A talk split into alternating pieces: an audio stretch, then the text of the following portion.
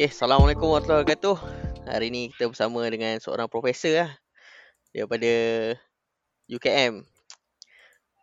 Profesor Abbas Salimi. Sihat eh, Profesor? Alhamdulillah. Uh, macam mana, Abbas? Sekarang tengah buat apa? PhD lah? Ah ya, sekarang uh, saya masih belajar di UKM mem- uh, buat PhD lah ceritanya. Belum profesor lagi, jauh lagi tu. PhD bidang apa, Abbas? Ah PhD kalau bidang specialization dia dalam cyber security lah. Ni kira nanti habis PhD kerja dengan MCMC lah. Masuk kalau masuk industri mungkinlah akan kerja dengan MCNC ataupun dalam bidang R&D. Tapi kalau kita masuk dalam education mengajar lah. Grant, grant research, dia tak ada bagi? SKMM tak ada bagi? Hmm, sekarang ni saya buat research da- menggunakan geran daripada KPT lah. Oh, KPT. FGRS lah bukan? Uh, LRJS, Long Term Research Grant. Hmm. Di UKM lah. Fakulti apa? ah? Fakulti Teknologi Sains Maklumat. Um, master itu dalam cyber security tak? Master hari tu saya buat di UKM juga tapi dalam bidang Artificial Intelligence. Oh, kira lain lah. Supervisor pun lain lah. Ya betul.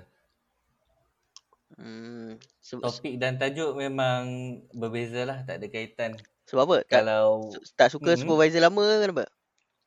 Kenapa tak sama PhD, tak sama PhD dengan dia? PhD dengan siapa? Dengan PhD uh, dengan supervisor master? Ah, kita sebenarnya kita cuba consider untuk cross domain lah ataupun langkau bidang. Ah, multidisciplinary ni. Ya, ya betul. Uh, degree bidang apa? Di degree dalam bidang sains komputer. Oh, kira memang komputer IT lah ni memang bi, bi, Ya betul. bidang komputer IT lah. Hari tu ada ni ah, ada kontroversi sikit pasal UKM. Ada seorang karyawan melukis logo U, U, UKM jadi katak. Ada ada ada tengok? Itu karyawannya mana tu? Hari tu ada ada ada kontroversi je oh. Ada tengok waktu waktu tu tengah ni what? Tengah konvo ke apa ah? Macam ada perasan tapi betul dari UKM ke yang bukan UKM kalau yang bukan UKM tu perasan lah yang kalau daripada UKM tu tak pastinya. Bukan, bukan dia dia yang lukis tu bukan UKM ah, tapi dia kutuk ni. Dia kutuk ada seorang menteri ni. Menteri ni dia grad UKM tapi dia selalu lompat-lompat parti.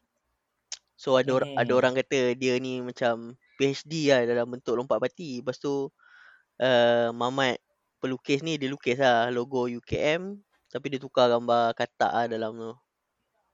Hmm. Maksudnya adakah dia mempersoalkan integriti UKM tu sendiri ataupun individu tersebut? Dia dia nak kutuk, dia nak kutuk politician tu. Menteri tu. Ha, Aha, ya. tapi Betul. dia dia kutuk tu dia menggunakan logo UKM ah. Dan banyak Mhm. banyak ah orang-orang UKM terasa. Yalah sebab dia dia pakai satu apa tu? Uh, satu benda yang simbolik untuk satu kelompok kan. Hmm, Jadi yang lain memang terasa lah. rasa lah eh. Mm-mm.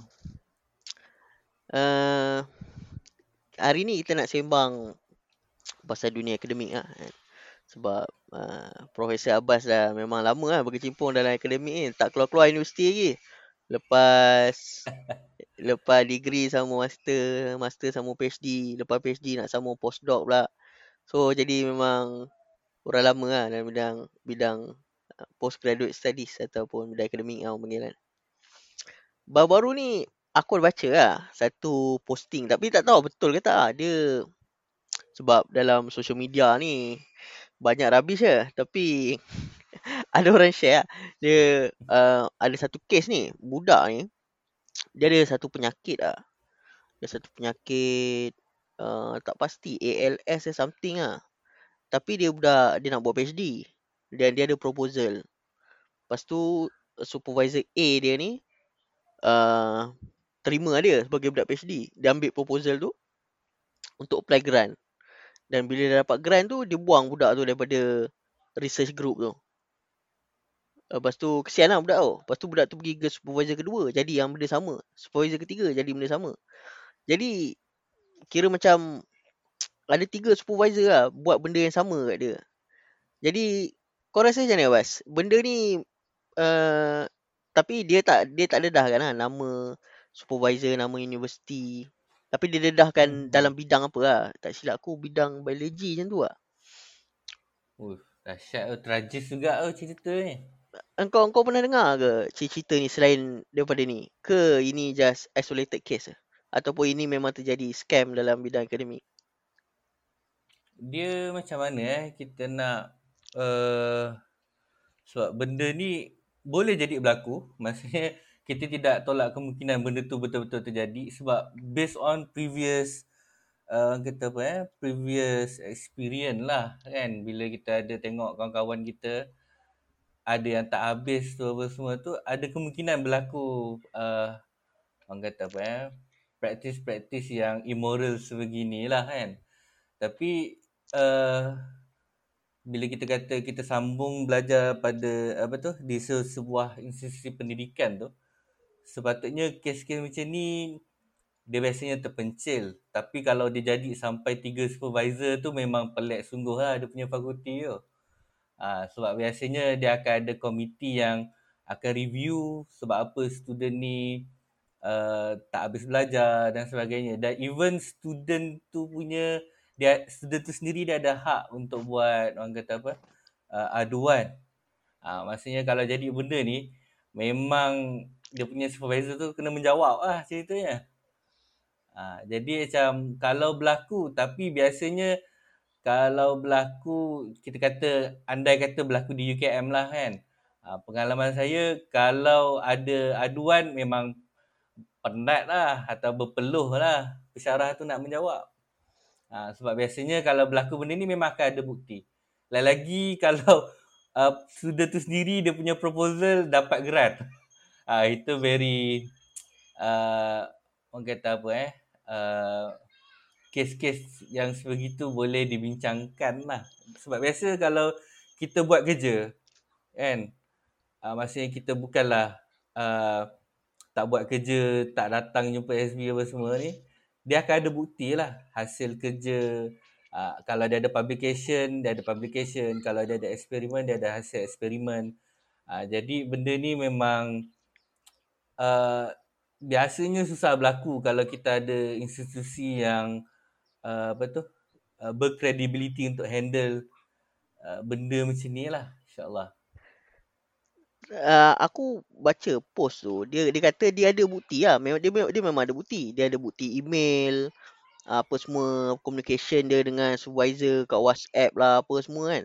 Dan dia hantar mm-hmm. dia dia memang uh, buat aduan lah dekat kementerian kan. Tapi tak tahu lah biasanya uh, sama ada aduan tu kementerian terima, kementerian sasat dalaman dan selesaikan secara dalaman tak ada dah kat luar.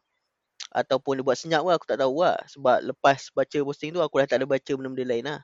Jadi tak pasti lah sama ada benda tu memang dia akan take up dan disiasat dan diberi justice ataupun uh, dia kata dia akan siasat tu buat senyap lah tak tahu lah. Dia kalau kita nak tahu dia ada dia punya step dia biasanya kan bila kita approach satu masalah tu kalau dia dah cuba masuk melalui satu peringkat fakulti kan daripada fakulti tu kalau tak lepas dia pergi ke apa tu hak ehwal pelajar bawa naik ke orang kata apa ke senat dan sebagainya. Biasanya paling ni dah sampai senat tu biasa dah settle dah kes-kes macam ni memang ajaib lah kalau sampai kena KPT tak settle lagi. Ha, masih kalau sampai KPT tu dia dah biasa dah boleh saman dah. Ha, maksud itu kalau kita nak kata ni lah kan.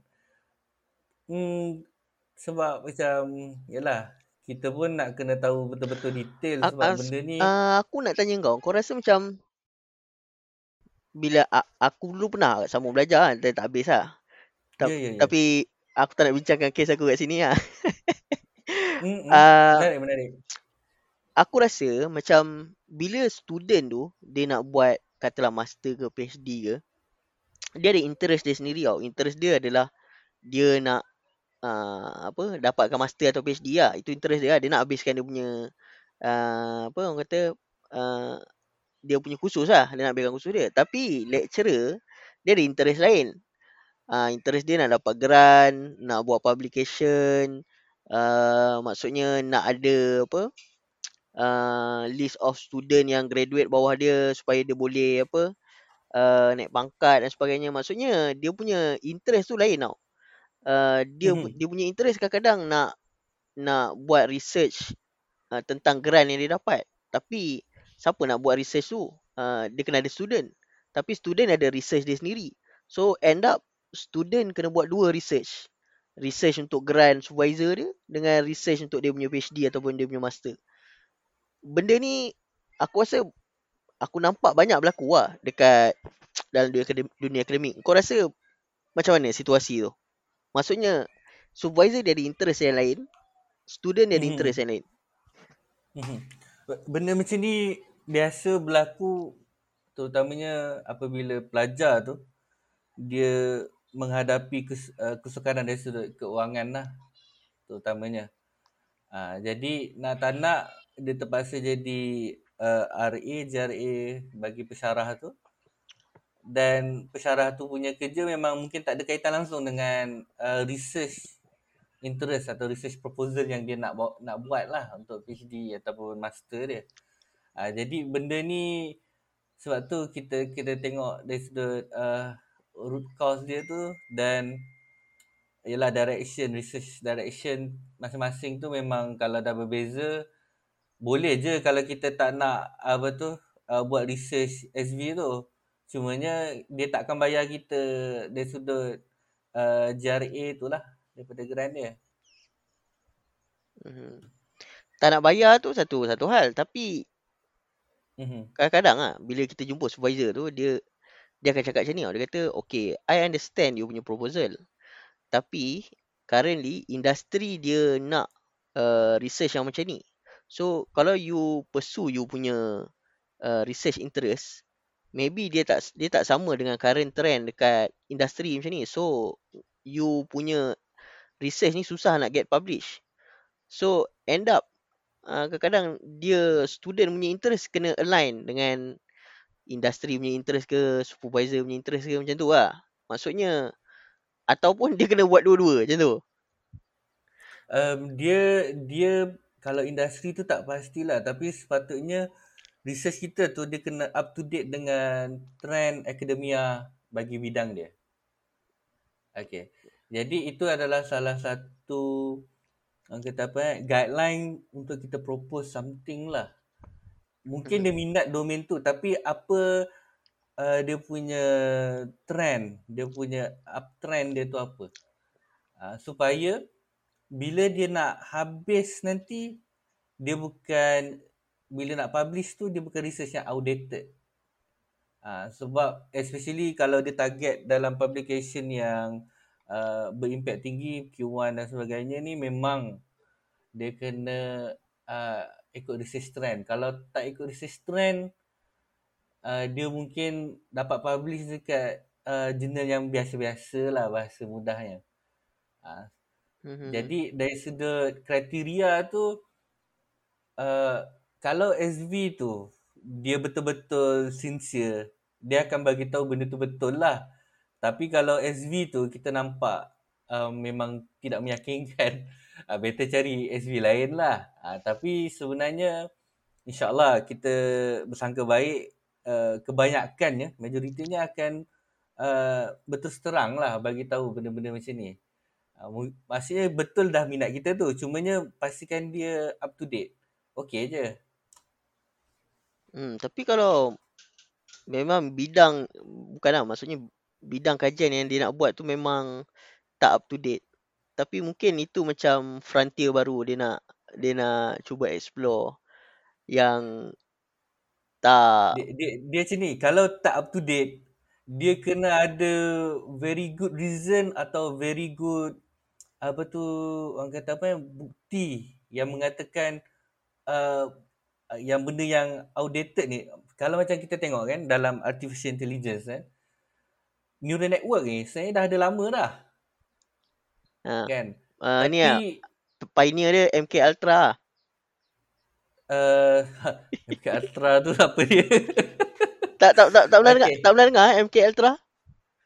tak pernah dengar MK Ultra Okay, dia- M- dia- MK Ultra Ah. ni uh, CIA punya research pasal neural dulu dia dia test dekat human subject ah. Tapi Mhm. uh, lepas dapat banyak criticism uh, you, uh, CIA abandon lah dia punya research tu tapi mungkin ada lagi kot tapi undercover yang tu lah. Okay. Boleh cari. Mungkin lah. Boleh cari tu. Okay, uh, secara mudahnya lah. Kita tak mau terlampau teknikal sangat. Uh, satu domain dalam artificial intelligence ni dia ada berkenaan dengan neural network. Kan? Uh, neural network ni dah ada lama dah. Tapi sampai dia tidak popular lah. Maksudnya dia dia stagnan kat situ je. Tapi macam mana uh, dia jadi uh, new research trend tu sebab ada satu group researcher ni dia boleh improve neural network tu mengatasi semua yang ada dalam trend waktu tu. Uh, result result research dia tu memang uh, boleh defeat ada saya dia ada bukti lah benda-benda tu. Uh, jadi nak sampai tahap tu dia jadi some some like leap kan leap. Kalau takat improve sikit-sikit tu memang tough lah sebenarnya untuk kita convince um, especially peer reviewer lah. Bila dia nak tengok kita punya kaedah. Boleh boleh. Cumanya kalau kita nak masuk ke dalam uh, mainstream uh, dia sangat mencabar lah. Tapi kalau sekadar untuk publish boleh je publish. Tak ada masalah. Cumanya dia akan tengok juga dari sudut uh, requirement untuk graduate tu macam mana uh, normally kalau kita masuk dekat uh, research university dia punya kriteria graduate dia tu agak uh, tinggi. Jadi uh, berada dalam trend research tu agak penting lah. Uh, kalau sekadar master tak ada masalah. Biasanya benda-benda macam ni PhD lah. Hmm. Dia aku rasa hmm, aku aku ada banyak banyak dengar talk lah. Kata macam certain certain Mhm. practice dalam akademia ni dia macam dia tak rewarding kau punya uh, mak- maksudnya kau punya curiosity tau. Kau punya uh, interest tau. Contoh macam uh, orang kata kalau macam benda tu orang pernah buat. Uh, jadi kau tak payah buat lah sebab orang pernah buat. Tapi sebenarnya kalau kau buat orang yang benda yang orang pernah buat uh, itu boleh jadi legit punya uh, research juga. Maksudnya kau verify betul ke tak dia buat. Maksudnya kau kau replicate lah. Ataupun kalau kalau kau buat sesuatu uh, uh, maksudnya kau buat research berdasarkan satu hipotesis tapi akhirnya research tu fail tak dapat result yang apa yang kau nak.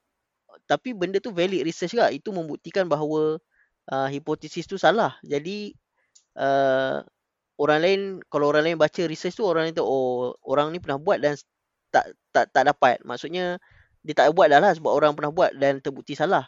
Tapi benda-benda yang macam tu tak akan dapat publish sebab uh, tak popular ke apa kan. Jadi dia tak rewarding lah maksudnya.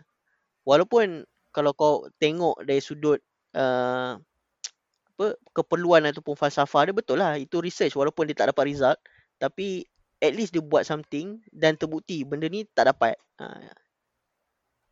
kau faham tak maksud aku? Mhm. Okay, dia ada satu kalau dalam kita punya dalam akademia dia ada satu research on uh, review. Maksudnya kita membuat satu uh, kajian untuk review uh, mungkin existing teknik dan uh, mungkin uh, trending techniques. Uh, jadi benda tu sebenarnya memang satu research yang valid pun boleh publish. Uh, cuma kriteria macam mana kita nak uh, publish uh, review review paper ni dia agak strict lah kalau sepemahaman saya. Cumanya kita ambil uh, satu sudut lagi dari sudut uh, orang kata apa eh uh, amalan akademia lah terutamanya di Malaysia. Kita lebih kepada macam uh, nak siapkan research tu berbanding kita nak membudayakan uh, satu orang kata apa eh uh, budaya uh, budaya apa akademik budaya ilmiah yang yang orang kata apa eh yang yang murni. Bukan murni. Saya nak pakai ayat apa. Cuma nak kata macam yang penting siap lah kalau style kat Malaysia ni uh, yang penting siap ikut uh, spek janji siap. Graduate on time okay. lah uh, nak graduate on time ke nak kejar masa ke dan sebagainya. Jadi uh, dia tidak nak tengok sangat kepada uh, orang kata apa exploration of knowledge apa semua tu. Benda tu uh, berlaku dari sudut di di di kita punya persekitaran lah. Okay, sebelum uh, kita pergi kepada publication, aku rasa publication ni uh, salah satu topik yang menarik. Uh, aku nak stay on supervisor lagi. Kau rasa uh, hmm. practice macam supervisor mempergunakan student ni macam mana? Adakah memang itu setengah orang kata memang memang itu lah. Uh, supervisor memang kena gunakan student pun tidak dia nak guna apa lagi kan. Uh, dan ada setengah-setengah student kata macam uh, benda tu menindas lah maksudnya guna student untuk uh, buat research yang kadang-kadang dia punya contribution tak ada apa contribution sangat pun tapi dalam paper nama dia first macam tu lah. Macam mana? Macam mana kau rasa? Uh, berkenaan dengan orang kata hubungan hubungan antara pensyarah dan dia punya uh, dia punya pelajar ya. Dia sepatutnya orang kata simbiosis lah. Maksudnya lengkap melengkapi lah. Maksudnya uh, student tu memberi maksudnya dia dia memberi dia punya mungkin dari sudut uh, khidmat dia dari sudut uh, buat research pesyarah tu contohnya. Tapi dalam masa yang sama supervisor tu dia supervise dan dia memberi some uh, input macam mana nak buat research dan sebagainya. Maksudnya dia lengkap melengkapi dari, dari satu sudut. Cuma apa yang berlaku adalah apabila hanya satu pihak saja yang mendapat manfaat uh, itu itu sebenarnya uh, tak bagus lah tak bagus. Uh, so, dia biasa berlaku terutamanya apabila pesyarah tu pesyarah baru muda yang uh, very passionate untuk kejar achievement lah. Uh, itu pernah berlaku saya pernah tengok keadaan itu berlaku. Tapi uh, biasanya uh, itu yang penting tu dia punya kata apa fakulti ataupun institusi yang yang uh, kata menaungi kedua-dua uh, orang kata grup ni syara dan pelajar uh, sebab dia institusi ni yang kena regulate benda tu supaya dia uh, berfungsi dengan harmoni lah uh. sebab uh, aku rasa sebab macam kadang-kadang student ni dia il, ah, student kadang-kadang tak tahu tak. Ya dia datang jadi ikut je kan ikut je. Uh, tambah mm-hmm. kalau undergrad lagi ya senang dipergunakan kan. Uh, dan dan uh, lagi satu lecturer ni dia ada power. Maksudnya dia ada power dari segi uh, dia nak bagi lulus ke tak bagi lulus dia nak bagi grad ke tak bagi grad. Dan student mm-hmm. ni tak ada power tu. Jadi balance of power tu menyebabkan uh, kadang-kadang dia terpaksa ikut lah uh, lecturer dia cakap apa kan Ha, dan kalau uh, apa dia dipergunakan pun dia terpaksa akur lah. Mm-hmm. Jadi satu sudut kita tengok adalah um, dia kita ter, jangan terlampau ekstrim sangat kalau kita melihat uh, pesyarah ni macam nak guna je student. Kadang-kadang dia ada ketika yang memang dia boleh guna student saya. Uh, dalam konteks dia nak bagi student tu belajar benda tu lah. Tapi uh, sebab benda ni macam mana eh nak kata? Dia sangat terpencil. Saya jarang nampak benda ni berleluasa lah. Nak kata student memang mempergunakan sampai uh, apa tu uh, sampai student tu dia burn out sampai student tu give up. Uh, itu sangat jarang berlaku. Uh, cumanya bila bila berlaku kita tengok balik. Pesyarah ni pesyarah pesyarah yang macam mana kan. Kadang-kadang dia letak standard tu tinggi sangat. Ha, itu pun ada juga. Ada pesyarah ni sebab dia uh, mungkin graduate daripada orang kata uh, universiti yang uh, sangat bagus. Jadi dia letak uh, barrier, dia letak satu standard yang sangat tinggi sampai student pun tak boleh nak ikut. Itu pun boleh jadi juga. Sedangkan student dia sepatutnya dia ada step by step dia untuk dia sampai ke tahap yang tinggi tu. Hmm. Uh, itu itu pun satu sudut juga yang kita boleh tengok lah. So, so, uh, jadi, so kau rasa salah hmm. student lah maksudnya? Bukan salah lecturer lah? Tak ada, tak ada. Dia, dia dua-dua dia dua-dua maksudnya nak kata student pun ada boleh ada salah dia, pesyarah pun ada boleh salah dia sebenarnya. Uh, tapi kalau pesyarah tu memang uh, menyalahguna kuasa. Memang kita boleh report pun dia. Uh, tapi bila betul-betul berlaku lah. Uh, mm-hmm. Cumanya kebanyakan kes yang saya jumpa adalah bila berlaku orang kata apa um, kadang-kadang pesarah tu dia tidak demand terlampau teruk pun tapi student tu je yang terasa teruk lebih Ha, itu banyak sangat kes yang macam tu berbanding dengan kes dia diperguna oleh pesyarah sampai dia burn out dan sebagainya. Itu itu yang uh, yelah dia berlaku pada kedua-dua pihak sebenarnya. Kes student buat teruk lah. Student buat teruk lagi banyak sebenarnya. betul, betul. Yeah. Uh, jadi benda tu macam kita kena tengok uh, per case basis lah. Uh, kita tak ada nak salahkan pesyarah, kita tak ada nak salahkan student. Actually kalau dua-dua come up with their best attitude untuk orang kata uh, belajar dan mencapai something dalam akademia tak ada masalah insyaAllah. Okay. Uh, okay aku rasa betul lah apa kau cakap tu. Kita kena tengok case by case lah. Kita tak boleh nak cakap semua supervisor ni mempergunakan kan. Dan tak boleh kat cakap semua studentnya betul kan. Ada kalanya mungkin student pun salah juga kan. Okey uh, kita pergi kepada publication kan. Kau rasa uh, macam mana? Publication ni betul ke dia boleh uh, kata apa?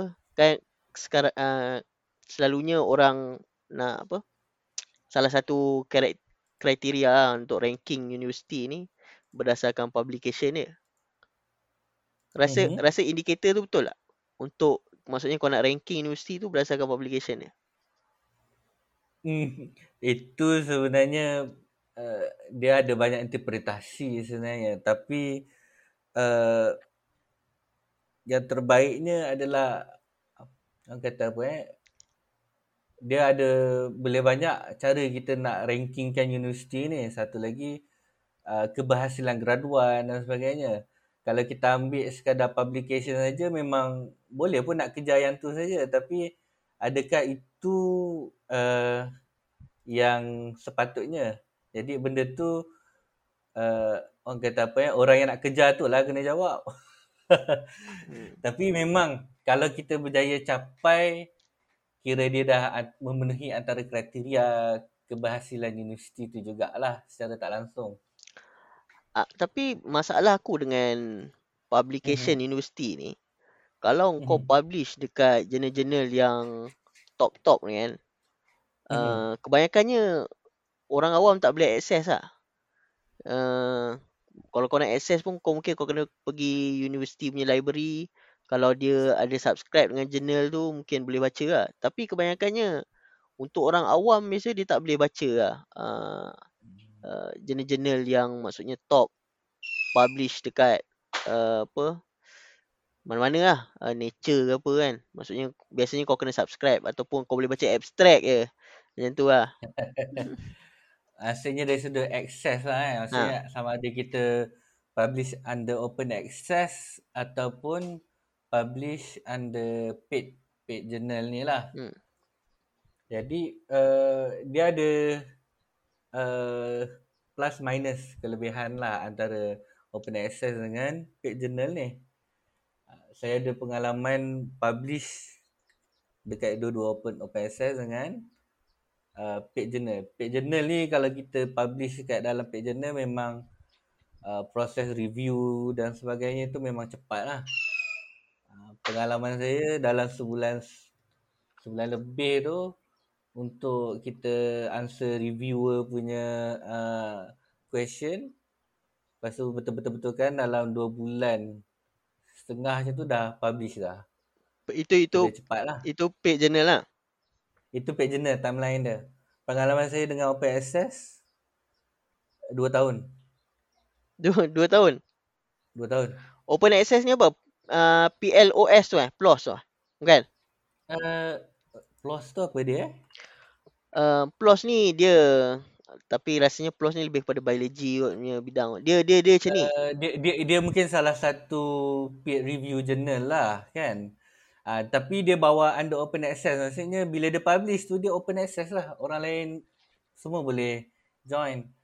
Uh, dia bila open access ni normally antara kriteria dia adalah reviewer-reviewer ni dia tidak dibayar lah. Tapi dia dalam community akademia yang dilantik bawah uh, publisher tersebut lah publisher yang open access ni. Hmm. Plus ni uh, dia dia dia bermula dengan ni lah, apa bidang biologi lah dia punya apa founder dia ni uh, Michael Essien something lah dia dia macam dia dia study molecular biology dia publish dengan journal uh, journal hmm. berbayar lah.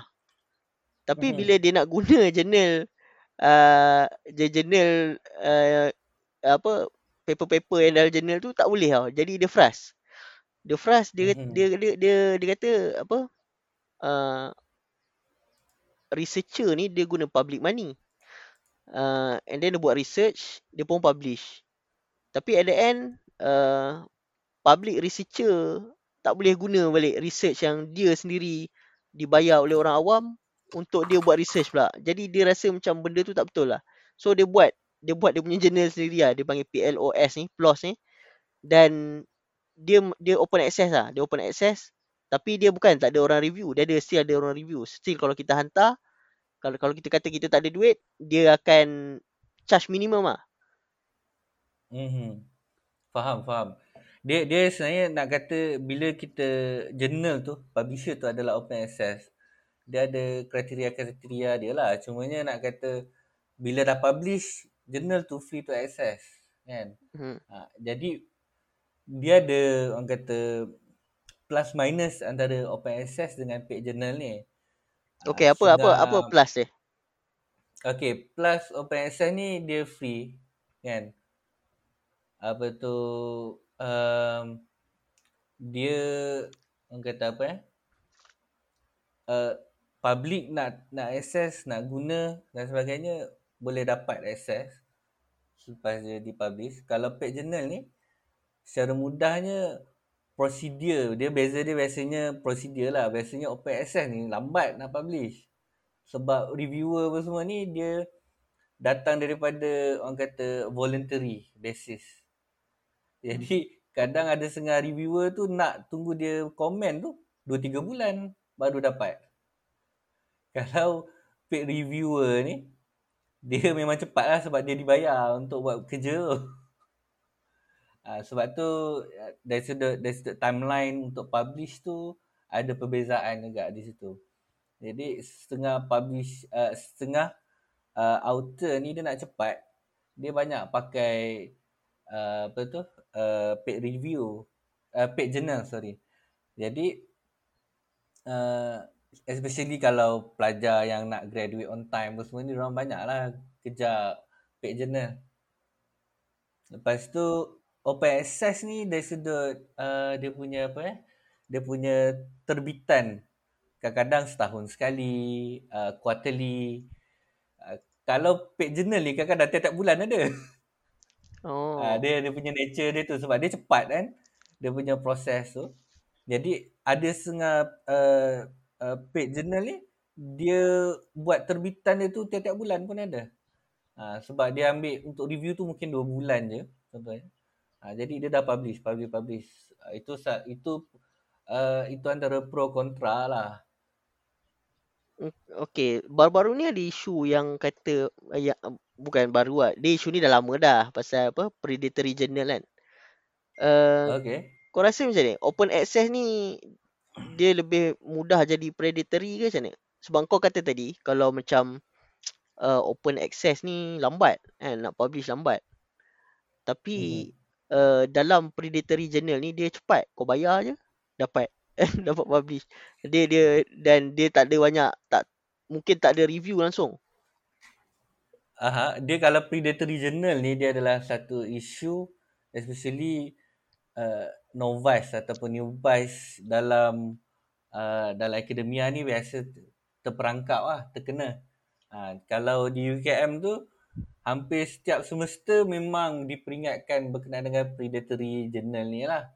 Uh, jadi sebab apa? Sebab kadang-kadang uh, kita kita tengok ada orang lain pernah publish dalam tu. Dia dia biasa macam uh, crowd crowd punya kata apa eh uh, akademia ni kadang-kadang student apa semua ni dia ikut crowd lah kalau ada crowd publish kat itu dia uh, janji publish dia tak tengok benda-benda lain kan sebab tu banyak yang terkena tu jadi um, predatory journal ni dia ada open access ke Itu tak pasti. Dia boleh jadi ada open access. Kebanyakannya open access lah. Tapi banyak page journal yang predatory lah. Uh, tak kebanyakannya page journal. Bukan kebanyakannya page journal tu. Dia boleh ada dekat open access, dia boleh ada dekat page journal. Uh, kalau ada dekat open access tu macam uh, kira dia buat untung kat mana eh? Tak, dia macam ni uh, predatory journal ni Mhm. dia buat untung macam ni tau. Uh, dia buat untung Mhm. bukan berdasarkan orang yang bayar, uh, orang yang baca, orang yang ba- orang yang nak publish. So orang yang nak publish ni biasanya dia dia akan bayar dekat predatory journal dan predatory journal akan biasanya publish uh, seminggu atau sehari dua hari dah boleh publish lah. So maksudnya Uh, ma- tapi dia publish under open access, open access. bias, biasanya open access kalau predatory journal. Oh, okay. Ah itu kelebihan Okey, itu okey. kelebihan dia.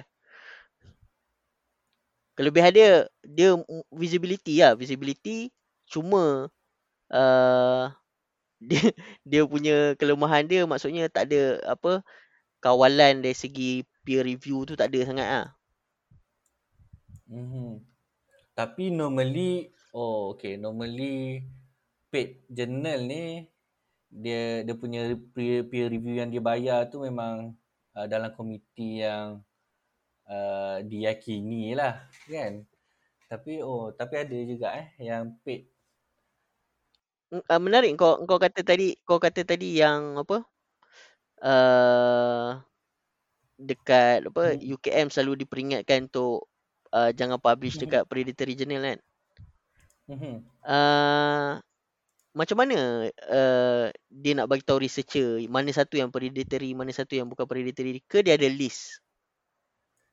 Okay, uh, dia pertamanya kan sebenarnya ialah kita tidaklah tengok dia paid ataupun open access sebenarnya. Pertama kita kena tengok dia dari sudut uh, adakah dia ni betul-betul members uh, yang daripada golongan yang diindeks. Kan jurnal ni kan ada dia punya indeks apa semua ni Hmm. kan pertama kena pastikan dia orang ni memang uh, diindeks betul lah diindeks oleh macam kita kata uh, uh, apa tu Google Scholar. di Directory of Open Access Journal DOAJ kan DOAJ ni uh, open access punya ni lah kan Hmm. uh, dia punya apa tu dia punya group yang indekskan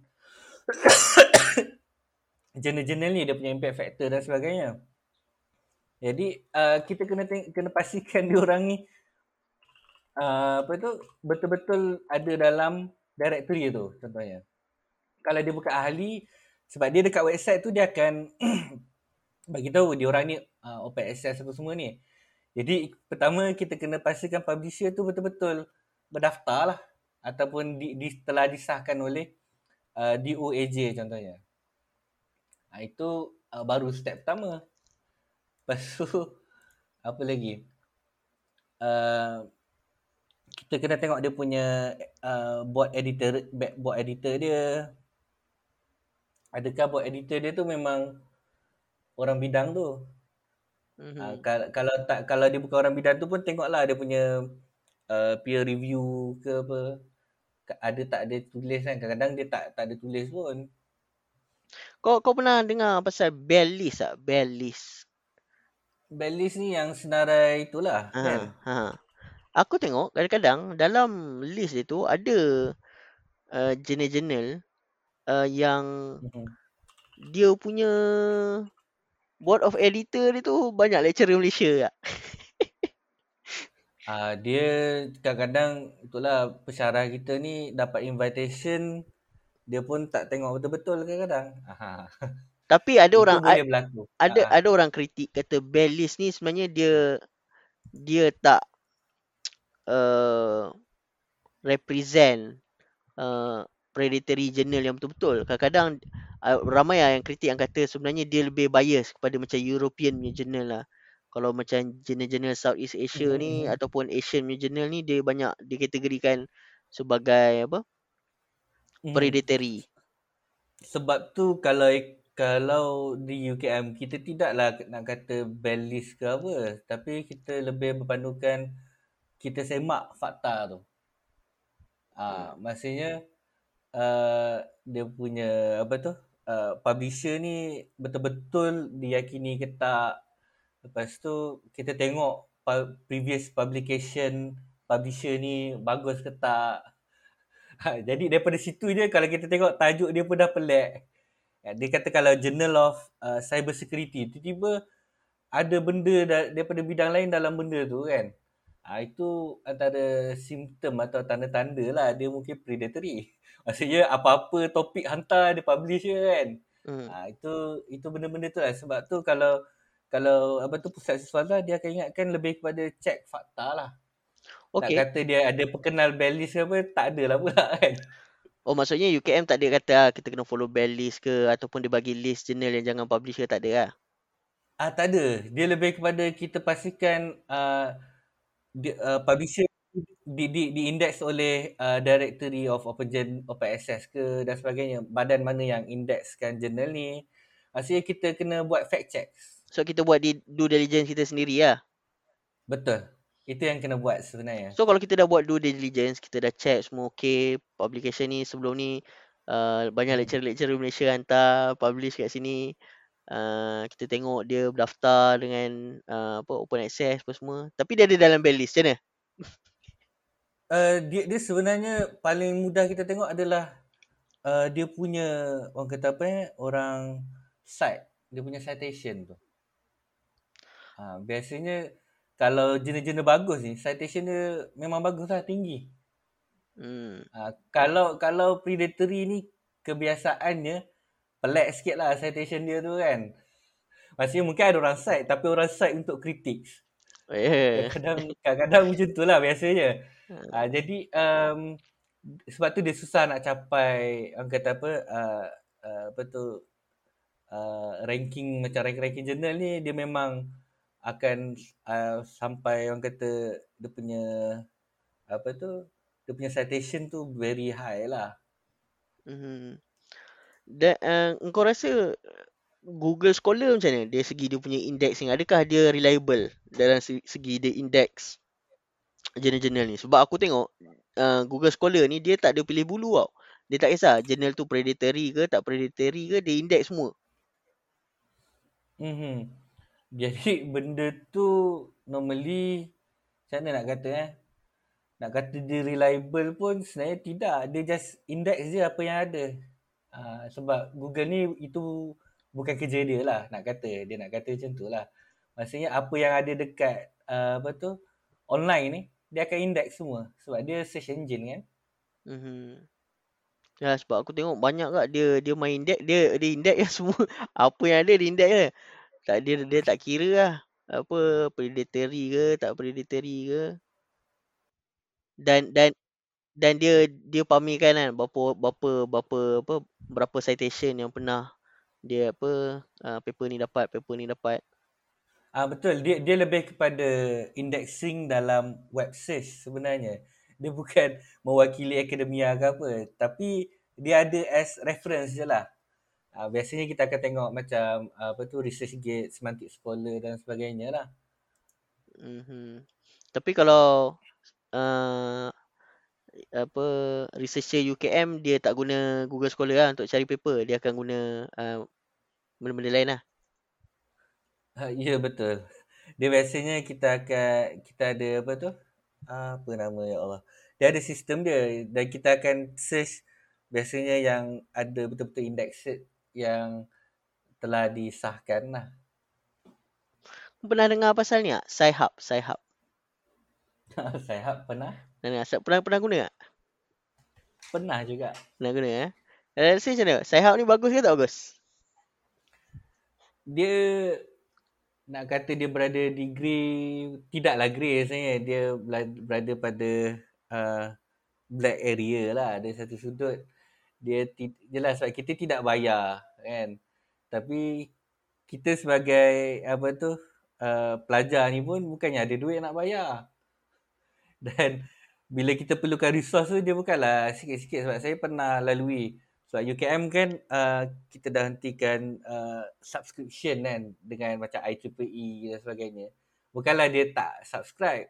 Kita uh, subscribe per case basis. Maksudnya kalau kami nak uh, journal sekian-sekian-sekian daripada IEEE kena buat dia ada isi form lah apa semua kan. Kalau itu untuk satu uh, satu paper baru. Kalau kita nak perlu banyak-banyak paper uh, dia ada limit lah sehari boleh lima paper satu pelajar. Hmm. Jadi benda-benda tu yang uh, mengekang ataupun menjadikan uh, apa tu kita punya gerak kerja tu slow dan perlahan lah. Bila ada sayap ni, memang dia cepat. Tapi dari satu sudut yang mungkin kita akan boleh bincangkan dari sudut moral ataupun dari sudut halal haram ke. itu satu sudut yang, yalah, kalau betul nak jaga, jangan buat lah. Itu je. Tapi kalau nak cepat ke apa, memang pakai lah benda tu kan. Sebut-sebut halal haram ni, aku rasa dia macam kategori syubhah kot itu ada ada macam-macam pandangan. Jadi tak tahu nak kata macam mana. Tapi kalau tanya aku, aku dari segi aku, aku memang sokong ah hmm. apa Alexandra apa yang dia punya hmm. founder ni kan apa? Hmm. El Bakian kan yang dia buat sahab sebab dia dia dia punya dia punya masalah macam tu lah bila dia nak buat research tapi kebanyakannya kena bayar nak nak nak maksudnya nak kembangkan dia, dia tidak tidak membadai dengan open access kan ha. sebab kadang-kadang banyak title journal ataupun keyword-keyword dia cari tu semua dekat page journal mm-hmm. betul dan uh, aku sama macam kau kan dulu waktu aku buat research tu banyak uh, bidang aku ni dia dalam bila aku cari paper memang uh, dalam uh, satu journal ni uh, memang berbayar dan journal tu tak ada dalam subscription library uh, dekat universiti aku dulu. Jadi setiap kali aku pergi kat library aku kata saya nak paper ni. Dia kata uh, tak jamin tapi kita akan boleh try apply kalau boleh dapat nanti saya bagi tahu balik. Kebanyakannya akan dapat jawapan macam tu lah. Jadi macam lalas saya aku frust lah. dan memang betul betul. Dan memang lalas sekali memang kena guna sayap lah. Yalah dia dia dia ada macam-macam pendapat lah dan yalah tapi memang uh, orang yang berada dalam akademia dia tak dapat lari daripada sayap lah. Kalau kita tengok lah. Tak dia sebab aku rasa dia bukan bagi aku, uh, aku rasa dia bukan ni tau. Dia bukan masalah uh, orang dalam akademia. Aku rasa orang yang dalam akademia kalau dekat Europe uh, mungkin tak ada masalah sangat sebab Europe punya library mungkin mampu lah nak bayar semua jurnal-jurnal ni subscribe semua kan. Tapi aku rasa mhm. aku nak baca satu artikel kata Cambridge pun dah start uh, maksudnya dia kata uh, untuk bayar journal subscription ni dia pun dah tak mampu lah. Maksudnya dia punya dia punya amount tu terlalu banyak, terlalu besar sampai macam tak make sense dah. Betul. Uh, uh, jadi dia pun dah start nak cancel subscription lah. Itu Cambridge. Uh, jangan cakap hmm. jangan cakap uh, University uh, Tun Hussein on ke Universiti Kelantan ke memang aku rasa memang tak ada lah sampai level Cambridge lagi nak bayar journal punya subscription je. Yalah. Dia dia satu sudut kita akan tengok uh, model uh, apa tu uh, Sebab kebanyakan universiti kan dia tidak memiliki yang kata uh, model education as business tu yang sampai nak buat untung gila-gila kan. Sebab tu yang especially kalau universiti awam ni dia sampai tak mampu nak bayar. Kalau UKM dulu bayar berjuta untuk subscribe. Uh, jadi uh, kalau UKM ni tiba-tiba ubah uh, model education dia sebagai education as business ni memang tak ramai yang mampu masuk UKM pula lepas tu kan.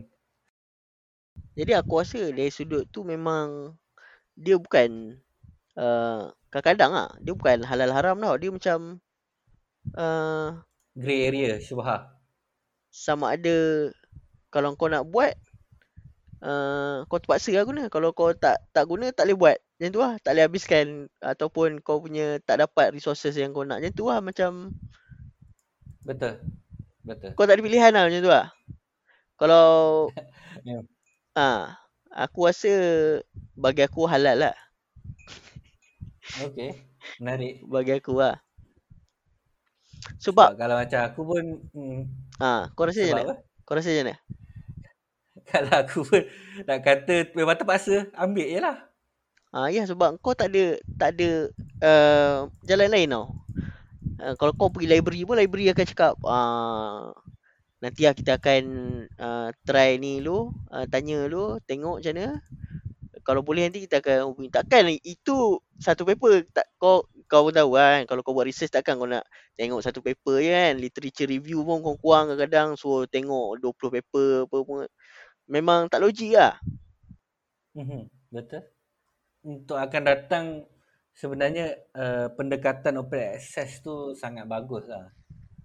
Hmm, tapi Malaysia tak ada macam inisiatif nak buat macam kita punya sendiri yang maksudnya open access public university tak tak ada inisiatif ke nak buat Malaysia punya open access? Maksudnya kita ada reviewer yang government yang bayar untuk jadi reviewer ke apa ke?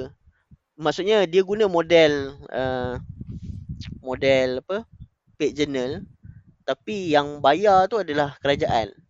Ha, jadi yang bayar reviewer adalah kerajaan. Jadi benda tu dia boleh buat open access lah. Tak ada, tak ada, tak, tak ada tu, tak terfikir lagi lah. Ke aku yang kena fikir dia, kan?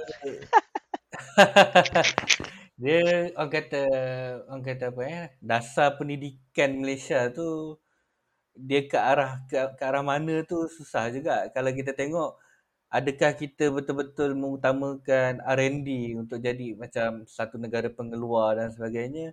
Tak juga kan? Kita education kita pun macam consumer basis juga ataupun lebih nak menghasilkan uh, workforce untuk industri saja. Kalau negara-negara macam kita tengok Jerman dan sebagainya dia memang mengeluarkan uh, extensive resource untuk R&D Uh, jadi memang dia orang ada dia punya archive, dia orang ada banyak archive-archive uh, yang negara dia orang sendiri punya kan. Uh, macam China pun sama juga. Uh, dia ada publication tapi memang China, dalam bahasa China lah. Bahasa Cina lah. Hmm. aku rasa macam Jerman, uh, Perancis, dia orang ni bukan archive dia orang punya, dia orang punya ni je tau dia orang punya hmm. uh, bahan-bahan je. Uh, even bahan-bahan macam contoh teks-teks lama kan dalam bukan dalam bentuk buku dalam papyrus maksudnya dalam kertas-kertas papyrus yang dulu-dulu orang punya dulu-dulu kan uh, banyak hmm. dalam archive muzium-muzium dekat Berlin dekat mana-mana lah dekat Paris maksudnya dia orang kumpul lah benda-benda tu jadi hmm. sebab tu kalau kau tengok kadang-kadang researcher kita pun kadang-kadang kalau nak kaji sejarah negara sendiri pun kena pergi Museum London lah. Kena pergi. Sebab dia orang collect tau benda-benda. Betul. Kita dari satu sudut banyak ketinggalan. Terutamanya dalam dari sudut penterjemahan. Ha, itu lagi tak payah cakap lah. Kita nak kata terjemah uh, kata teks-teks uh, ilmiah daripada luar negara. Uh, memang pada kadar yang slow dan, dan kalau ada banyak pun mungkin dari satu inisiatif uh, persendirian ataupun NGO dan sebagainya lah nak kata uh, usaha yang secara aktif daripada government uh, mungkin ada, ada lah. Dia ada pusat penterjemahan tu, tapi pada kadar yang se- sangat minima lah dia punya penterjemahan tu. Pusat terjemahan negara? Dia, Ke kau pusat terjemahan negara pun ya juga. Dia punya peranan tu tak tak nampak macam kita nak menterjemah karya-karya ataupun hasil-hasil ilmiah negara lain ke dalam ahli bahasa negara kita. Jadi benda-benda tu kita akan tengok masyarakat dia tidak ada uh, bahan untuk mengembangkan dari sudut uh, pemikiran, dari sudut dia punya keilmuan. Uh, kalau takat yang ada, adalah takat bacaan novel dan sebagainya. Bukan nak kata novel tu tak tak bagus, tapi kalau yang kita ada in abundance tu hanyalah novel, komik dan sebagainya ataupun kata picisan atau hiburan saja, uh, kita akan nampak direction masyarakat tu macam mana lah. Kan? Uh, dia tidak akan membudayakan uh, keilmuan tu sendiri. Sebab kita tengok benda basic adalah bahan tu kurang atau tak ada. Kan? Lain-lagi lah kita tengok berapa ramai je dalam masyarakat kita ni nak baca da- da- dalam uh, bahasa lain yang bukan bahasa ibunda, bahasa Melayu kan. Uh, bila tengok oh, bahasa Inggeris, ah malah kan nak baca bahasa Inggeris. Banyak. Bukan yang jadi macam tu lah kan. Uh, jadi uh, itu satu benda yang menarik untuk dibincangkan jugalah. Uh. Bila bila kau bila bila kau kata komik ni sebagai picisan aku rasa Hilmi Azhari tak bersetuju lah. Dia dia sebenarnya picisan tu sebab kalau kita nak bincangkan sekadar some some uh, a, a part of theoretic uh, a part of orang kata apa eh dia dia ada part yang kita boleh sampaikan melalui komik. Okay. Kita tak tak boleh nafikan benda-benda macam tu sebenarnya. Uh, tetapi bila kita nak kata kita nak sampaikan ilmu tu dalam keadaan yang lebih serius kan ada benda yang komik tak boleh membantu kat situ. Ha, jadi dia ada pro kontra lah. Mungkin for introduction, introductory to biology ke apa menarik lah kalau kita illustrate as komik. Ha, tapi kalau mungkin untuk pembincangan ilmiah boleh buat style komik mungkin. Kita kena tengok macam mana penerimaan dan pemahaman orang lah. Ha, kadang-kadang benda kita nak sampaikan serius tu dia tak jadi serius dan sebagainya lah. Mungkin akan jadi out of context kalau guna komik. Tak tahulah kan. Ha, tetapi melalui penulisan ni sudah terbukti. Itu je. Mm-hmm. Ya, okay. Uh, menarik. Uh, aku ni mungkin kritikan aku yang terakhir ya, terhadap penyelidik apa industri penyelidik, penyelidikan negara. Aku rasa lah, aku tak tahu lah kan. Ni berdasarkan pemerhatian aku daripada orang awam aku tengok macam grant-grant yang kerajaan bagi ni. Uh, aku tengok ah bila dia bagi kat lecturer lecturer pun buat. Tapi aku rasa macam hasil dia macam aku tak tak tak nampak dia meningkatkan apa-apa lah kat negara ni. Uh, nak nak hmm. kata hasil dari segi komersial pun aku tak nampak. Nak kata hasil dari segi macam meningkatkan uh, intelektual rakyat pun aku tak nampak. Hasil dari segi tak tahu lah, aku macam tak nampak. Aku rasa macam kerajaan just bagi grant. Uh, lepas tu uh, apa pensyarah-pensyarah lecturer universiti researcher ambil grant tu buat-buat-buat publish paper okey lah habis. Gembira hantar report Okay, letak report setiap quarter, report, report, report, report, settle dah habis. Okay, duit guna beli laptop, duit bayar ni, bayar survey, habis macam tu. Then, end up itu lah habis, lalas habis macam tu. Hmm. Kau rasa macam mana? Ke pandangan aku salah? Benda tu berlaku, kan? Dan kita boleh tengok di persekitaran kita apa yang berlaku. Maksudnya kita, negara membelajarkan jutaan, ratusan jutaan untuk uh, support atau untuk supply Uh, kelangsungan research tu kan. Uh, dan even sekarang ni kalau kita tengok banyak research grant yang uh, universiti kena team up JV dengan apa tu JV dengan industri. Tapi end up uh, projek tu spoil juga. Tapi benda-benda tu sebenarnya dia berbalik pada kita tengok uh, hala tuju kan Malaysia ni ke mana sebenarnya hala tuju pendidikan dia kan. Uh, dasar pendidikan tu satu satu isu juga sebenarnya. Tapi kalau kita tengok uh, A to Z maksudnya output research tu akan ke mana uh, dia biasa dia akan jadi lost cost kat situ. Ataupun dia akan jadi um, satu uh, black hole investment lah. Maksudnya invest dalam tu duit je lah habis tapi output tak ada uh, sebab banyak faktor sebenarnya. Uh, kalau di luar negara dia orang biasa dia ada term dia dia ada macam sandbox contohnya. Uh, untuk uh, researcher ni uh, test output dia.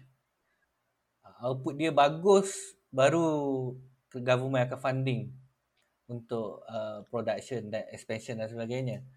Tapi kalau di Malaysia ni janji boleh convince panel uh, dia dia satu lagi panel tu kena tengok tak panel dari mana. Ada panel background akademik ya. Ada kadang-kadang panel dia jemput daripada industri. Jadi satu satu isu juga dekat panel yang menilai tu. Maksudnya potensi research tu boleh pergi jauh ke tak. Kadang-kadang bu- bukan nak kata uh, output research tu tak bagus pun. Kadang-kadang output research tu bagus.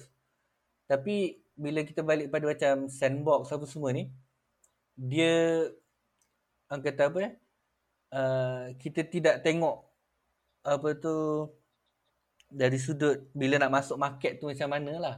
Dan kadang-kadang market ataupun industri tu tak perlukan benda tu pun. Jadi evaluation ke atas uh, apa tu uh, evaluation tu satu. Uh, evaluation ke atas research tu. Output research tu. Dan kemudiannya uh, kata apa tu persekitaran yang support uh, tu satu. Uh, tapi sebenarnya kadang-kadang kalau research tu betul-betul bagus dan bermanfaat, biasanya dia boleh je tak uh, orang kata apa tu go forward tanpa perlu uh, kata apa perlu support daripada government lah especially dalam bentuk grant ni. Tak tahu benda tu dia banyak isu sebenarnya. kita dah apa tu tackle daripada mana-mana dia banyak faktor lah tu je Okay Last lah Last lah uh, Kritikan aku lah hmm. Tadi Tadi second last lah Ni last lah uh, Aku hmm. tengok Kalau macam dekat Negara barat ni uh, hmm. Banyak uh, Dia buat research Dia publish uh, Dalam Scientific paper Scientific journal tu Satu lah Tapi hmm. At the same time Dia convert tau Daripada uh, scientific punya language, academic language tu jadi uh, popular book tau. Maksudnya daripada uh, research tu punya hasil tu dia dia convert jadi macam popular punya science punya book ke. Uh, jadi kau boleh baca tau. Contoh buku macam buku Stephen Hawking kan. Uh, the brief brief history of time kan. Memang kalau kau baca kau pun rasa macam susah nak faham. Ada certain subject uh, yang dia, dia dia dia apa dia bahaskan hal tu kau mungkin kau takkan takkan faham pun. Uh, melainkan kau student theoretical physics lah. Dan mm-hmm. banyak sebenarnya buku-buku Richard Dawkins ke Selfish Gene dia cerita pasal biologi punya evolution. Uh, walaupun benda tu research tapi dia tukar daripada uh, academic punya language jadi popular book. Supaya general population boleh baca tapi aku tak mm-hmm. nampak macam budaya tu kat Malaysia kau rasa macam ni uh, patut ke macam research tu dikeluarkan daripada akademik untuk uh, ditulis balik kepada general public untuk jadi bukan uh, research tu boleh dapat manfaat kepada scientific community je tapi kepada general public. Okay, jadi benda ni bukanlah tak ada. Sebenarnya usaha-usaha tu ada. Kan macam di UKM kita ada penerbit UKM kan. Uh, cumanya mungkin mekanisme dan macam benda-benda tu lah. Maksudnya bukannya kalau di UKM memang kita ada buat publication dalam bahasa Melayu hasil-hasil jurnal tu dan dibukukan dan dijual oleh penerbit UKM lah kalau dalam uh, sebab research tu daripada UKM kan. Semuanya banyak benda yang kita boleh tengok adalah adakah researcher kita ni sekadar apa tu nak penuhi KPI saja? Ha ataupun adakah dia very passionate dengan untuk menyampaikan uh, kata apa tu uh, ilmu dia tu lah kan. Uh, jadi kita kita tengok di situ pun dah ada macam-macam sebab researcher ataupun pensyarah di Malaysia ni uh, diorang ni penat dah sebenarnya agak burn out dengan uh, banyak banyak-banyak benda yang ada dalam KPI tu lah kan. Kadang-kadang diorang buat pun sekadar yalah penuhi KPI adalah buku tu kan. Tapi adakah dia punya buku tu bagus untuk public ke apa tu itu pun boleh dibincangkan juga kat situ kan. Uh, dia banyak faktor lah. Tak tahu nak kata tapi benda tu macam tu lah as it is. Kalau di Malaysia dia ada bendanya maksudnya cumanya, hmm? maksudnya ada tapi cuma tak popular lah tak tak seluas. Maksudnya mungkin aku nampak ah mungkin masalah dia marketing lah kot. Buku tu ada. Uh, dia hmm. di, di, dibukukan untuk general public. Tapi dia masih lagi dalam penerbit UKM penerbit universiti lah maksudnya. Dia tak keluar dia, dia banyak dia banyak ada dekat penerbit universiti. Dia tak sampai ke kedai-kedai pun. Itu satu faktor juga sebenarnya. Hmm. Jadi jadi mungkin kerajaan kena buka kedai baru lah. Kedai satu buku ke macam tu lah. Untuk dia dia buku-buku. sebenarnya uh, kalau dia nak universiti punya unit tu penerbit tu dia boleh je approach uh, popular punya apa tu bookstore dan sebagainya untuk distribute. Rasanya ada je cumanya tak tahulah dia punya uh, effort tu betul-betul ada di situ ke tak kan sebab kadang-kadang ada je lah lepas tu kalau nak nak jual lariskan jualan uh, benda tu jadikan buku teks semua pelajar kena kena beli ke apa itu pun ada juga kes-kes macam tu mhm Okay Bas, kita dah hampir sejam. Mungkin kau ada apa-apa last nak cakap. Mungkin ada soalan yang aku tak tanya tapi kau nak dedah kan eh. Kepada masyarakat umum berkenaan dengan rahsia-rahsia dan konspirasi yang ada dalam dunia akademik, dunia akademik kat Malaysia eh.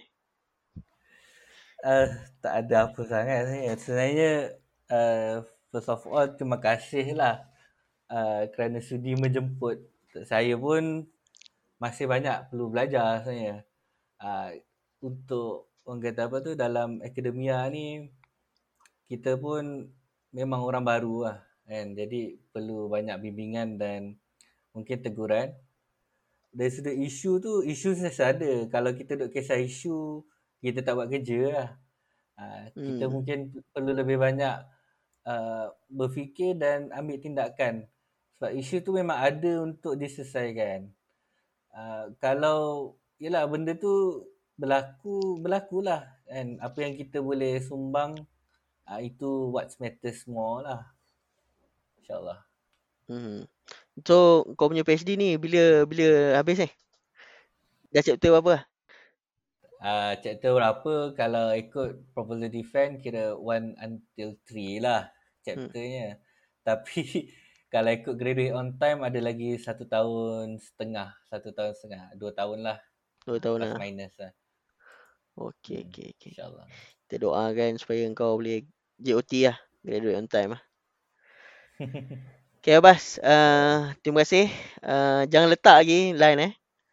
Uh, okay, kita jumpa lagi. Assalamualaikum. Waalaikumsalam.